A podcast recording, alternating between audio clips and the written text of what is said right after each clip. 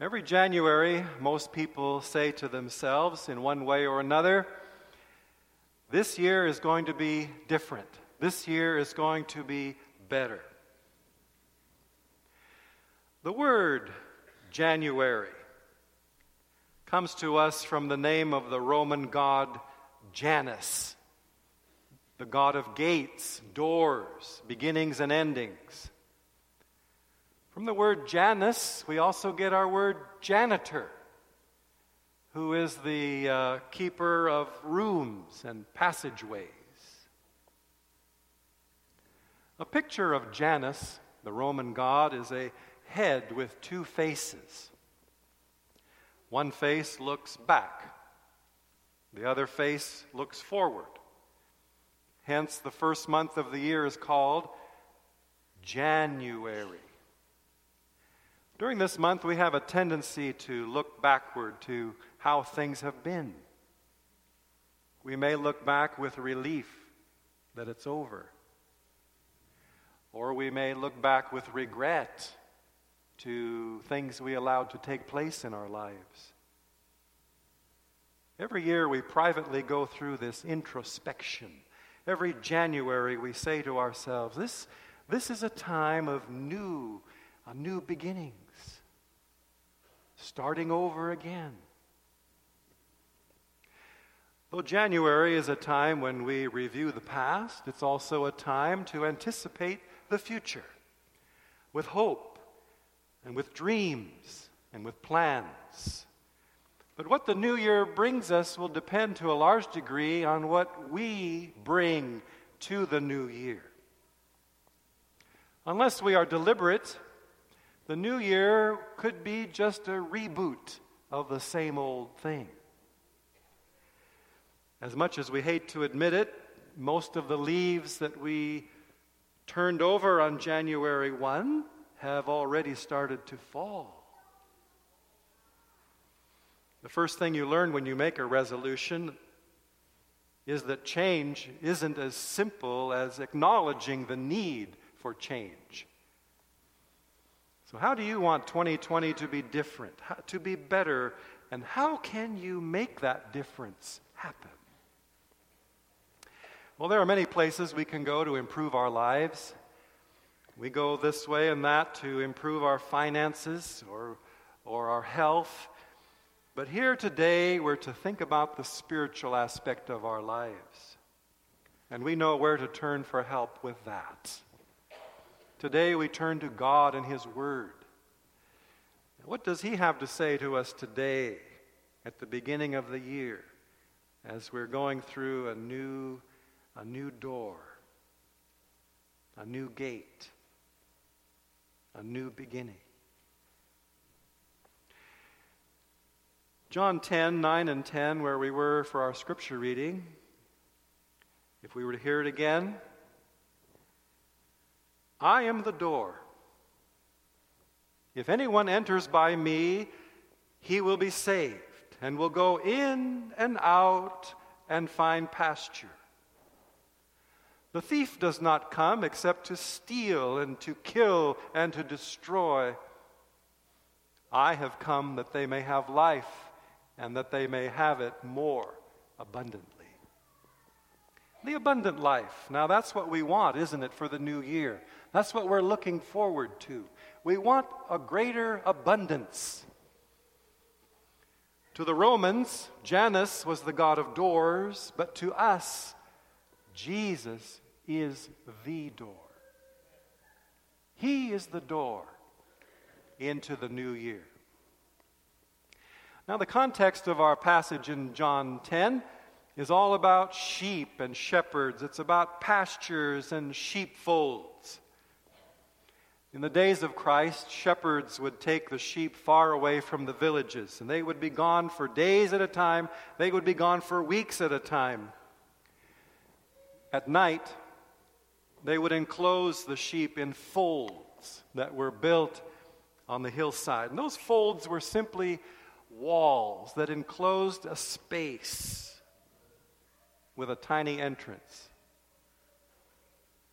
Once the shepherd had put his sheep in the fold for the night, he himself would lay down at the door.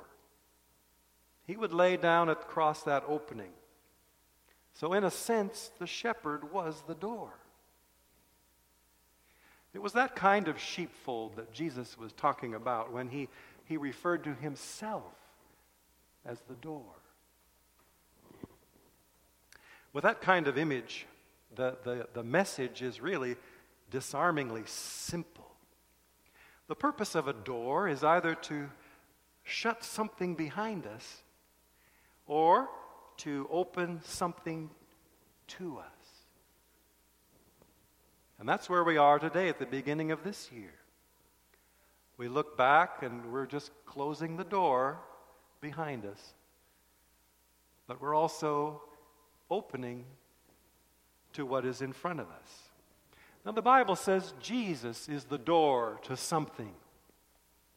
If anyone enters by me, he will be saved and will go in and out and find pasture.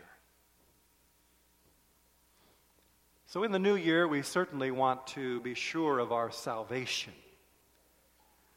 Through Christ, the door is shut to the old life of sin and guilt, pain and loss.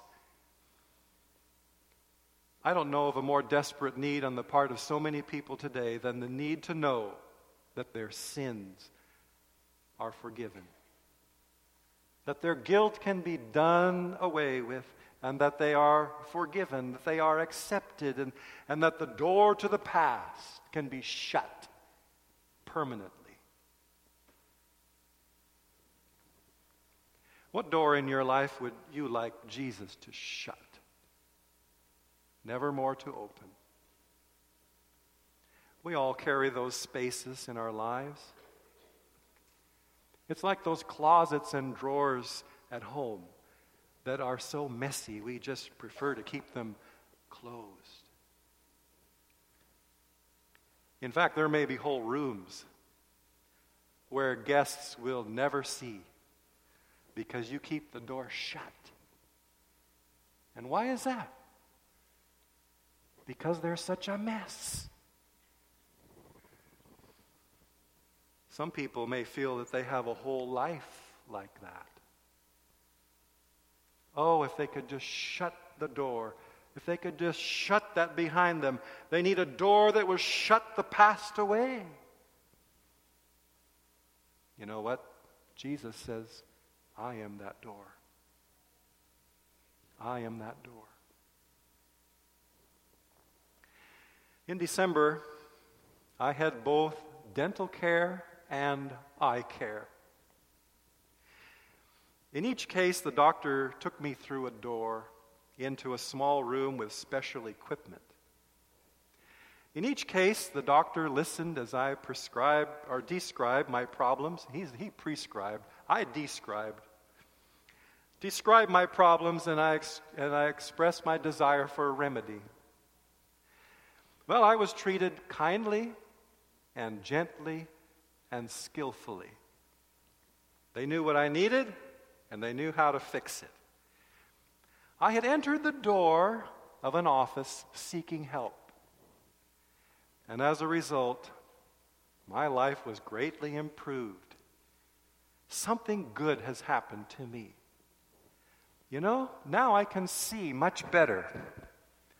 I didn't realize I was living such an unfocused life. I didn't realize that things were so blurry for me. Now I'm amazed at how well I can see. And I can also chew better, too, because I got that worked on as well. So this has made my life more abundant, for sure. What is our special need at the beginning of 2020? Is there a door for people like us who need help, who need improvement, who need repair? Listen to Jesus as he speaks in the Gospel of Luke. Those who are healthy do not need a doctor, but those who are sick. I did not come to invite the virtuous, but to call sinners to repentance. And listen to Paul as he speaks to Timothy. This is a saying sure and worthy of all acceptation that Jesus Christ came into the world to save sinners. And then again in John 10, verse 9, I am the door. If anyone enters by me, he will be saved and will go in and out and find pasture. And then just a couple lines later, he says almost the same thing in different words. I have come that they may have life and that they may have it more abundantly. To go into pasture, to have life more abundantly. That's what we want in this new year. It's one thing to close the door on what's behind us, but a, but a door also opens to something before us. What could it be? Well, for the rest of our time this morning, I'd like to share what I think makes the Christian life more abundant. A description of what is this pasture Jesus has in mind for us. What is more abundant about the life to which Jesus is the door? I'm going to suggest five aspects. And that'll fill our time. Life is a matter of degrees. Some have life in their soul, but it flickers like a dying candle. It's just barely there. An increase of life may be seen in several ways. First of all, we experience it in healing. In healing. A man lies sick on his bed in the hospital. He's alive, but he can hardly move a muscle. And he's helplessly dependent upon all those around him his life is in him, but how little is its power. But then the man recovers. He rises from his bed and he takes his place out in the community. He's active out there. In fact, he is so well, he can even volunteer at the center. He can do that heavy lifting and he can be out there helping. He has recovered so well it is evident that he has life way more abundantly than he had when he was ill. He has strength. He can move about. He can participate meaningfully in the life of the community. Healing. Healing gives us an abundance we didn't have before. Even so, Jesus can do that for the soul, can't he? He is the door. He came to give us life, but not life that's just a little flicker, just barely glowing. No, He came to give us a life that is abundant. It's miserable for a person to be a sickly Christian whose spiritual constitution is weak. But when Jesus comes, doesn't he energize our faith? Doesn't he encourage in us hope? Doesn't he impart to us spiritual health? He not only has life, but he has it in abundance for us. The Lord is the physician of our souls. Psalm 103 says, he heals all our diseases.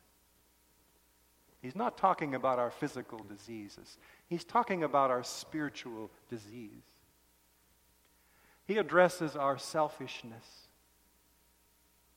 He deals with our hatreds and our envies, our pride, and all of our evil propensities. But even if we possess a measure of health, we still long to be more healthy and strong. We all need His healing touch. Maybe there's something in your life that you'd like Him to touch, some aspect of your life that needs healing today, some area of you that is, that is weak, and you wish it could be strong. What is it? What could it be? Where can it be found? Only from the one who says, I am the door. Now, the abundant life is not only experienced in healing, but also in growth. In growth. There's a little child in perfect health, yet it cannot walk, cannot run all by itself. You set it down on the floor, it, it totters a little way, it is ready to fall. But when the boy becomes a man, he will have a quality of life which is so much more abundant than when he was a baby. Still further, as an adult, he will, he will have a life work. He will have a career. He will have education. He will have more wisdom. He will have talents and, and skills, both natural and trained, put to use, making life fulfilling. And he will likely have, have, a, have a wife, and he will have family relationships, children and grandchildren who will add love to his existence. When we were children, we couldn't, we, we couldn't wait till we grew up, could we? We wanted to grow up. What did you want to be when you grew up? Are you that now? Are you there? None of us know what we may be when we are but in our infancy. Look at what the apostles became. Before Pentecost, they were mere elementary level students of Christ. They were often ambitious and contentious among themselves. But when they had received the Spirit, what different men they were, how they grew. Would you believe that the Peter of the Gospels is the same man as the Peter of Acts? Can you believe that? And yet he was the same man. Pentecost had developed in him new powers. One dark night before Calvary, it was Peter who said, I don't know the man. But then, just a few weeks later, we see him standing up in the midst of, of Parthians and, and Medes and Elamites, preaching Christ boldly what a change. What a change. Christ had touched him, the Spirit of God had filled him, and he was a different man. He grew tremendously. Wouldn't you say Jesus imparted to him the abundant life? By far. By far. By the way, is there someone here who, who could someday Pray like Elijah. Or follow the providences of God like, like Abraham. Could God take one of us and grow us into a mighty person, working for Him, fulfilling some special assignment God has in mind or some purpose God can use us for?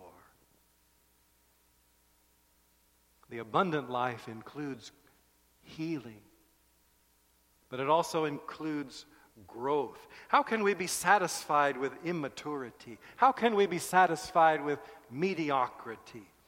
Jesus is the door to that abundant life that includes spiritual growth. We grow in divine grace. We advance in knowledge. We advance in experience and in confidence and in conformity to the image of our Lord. From babes in Christ, we advance to adolescence. And from adolescence, we become fathers and mothers in the church. Jesus would have us grow He came not only that we might have life, but that we might have it more abundantly, and that includes our spiritual growth and development. In what ways can we grow in this new year? 2020. Can we grow in patience with one another? Can we grow in mercy? Can we grow in Bible knowledge? Can our relationships grow as we reach out to one another, seeking the good of one another? Can we grow in happiness as we grow in wisdom, seeking and finding what really matters in life? The life of abundance is the, is the life that is, that, that is better than it once was. In which direction will we grow as the new year begins?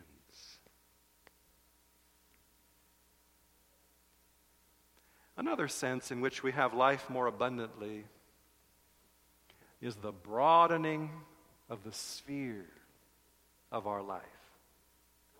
The broadening of the sphere of our life. This week, one of the most uh, a passage came to mind that is one of the most inspiring passages to me. It's in the book Education. You've heard it many times, but it fits here. Education, page 18. Higher than the highest human thought can reach is God's ideal for his children. How high is that? Godliness, God-likeness is the goal to be reached. Before the student, there is opened a path of continual progress. He has an object to achieve, a standard to attain that includes everything good and pure and noble. He will advance as fast and as far as possible in every branch of true knowledge, but his efforts will be directed to objects as much higher than mere selfish and temporal interests as the heavens are higher than the earth. You know, when I, every time I read that, every time I hear that, I feel that I'm still in the kindergarten of life. I feel that this is me. This is me. And this is what God would have me to be. This is what God would have me to experience. This is what God would have me to know. Higher than the highest human thought can reach. That's the abundant life. In our house, we have a treadmill that we use for exercise. It's downstairs in the basement. We use it during these months when it's, you know, kind of rainy and windy and sometimes cold, icy. It's good to be able to exercise, talking about best way. Uh, that's part of the plan, isn't it? The downside of a treadmill is that you can, uh, you can walk 30 minutes without going anywhere. And, and who wants to use a treadmill when outdoors the sun is shining? At night the stars may be out, or the moon may be full, those are night, those are days I don't go down to the basement and just go on the treadmill. I try to get more abundant, a more abundant experience. And who wants to miss any of our beautiful sunsets? But I would miss all of that if I choose to use the treadmill down in the basement. And, and it really is very monotonous to stare at the wall the whole time. You know, there are many, many people in our world who live lives of monotonous routine. It's like they're living their lives on a treadmill or like squirrels in a cage. There's the wheel turning. There they are running day after day, not going anywhere, not experiencing anything very wonderful, just going away by the routine. That's the only world they know. They have a life, but it is very narrow, limited to the same old, mundane, earthly things. That's not what Jesus has in mind for us, is it? Yes, he came to give us a life, but he gave it he came to give us a quality of life that is abundant, filled with wonderful things, filled with glorious things. In Jesus, the sphere of our lives is enlarged. He leads us beyond time and space. The grace of our pardoning Lord has set us on a rock, and we live in the paradise of His salvation.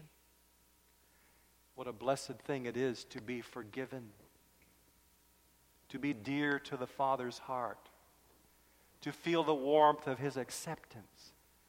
This is a new world for us. To live at home with God, to see His smile, to feast upon His love each day. This is the abundant life, a life of no mean dimensions. For we dwell in God and are in fellowship with infinity. We have entered into the mysteries of the invisible. His Spirit has led us into the path of truth and has shown us things the world cannot see. In this sense, too, we have life more abundantly. There's still more. The abundant life is often seen in the overflow of enjoyment. The overflow of enjoyment. When you walk out by a pasture, you see the little lambs hopping and skipping, or you see little calves jumping.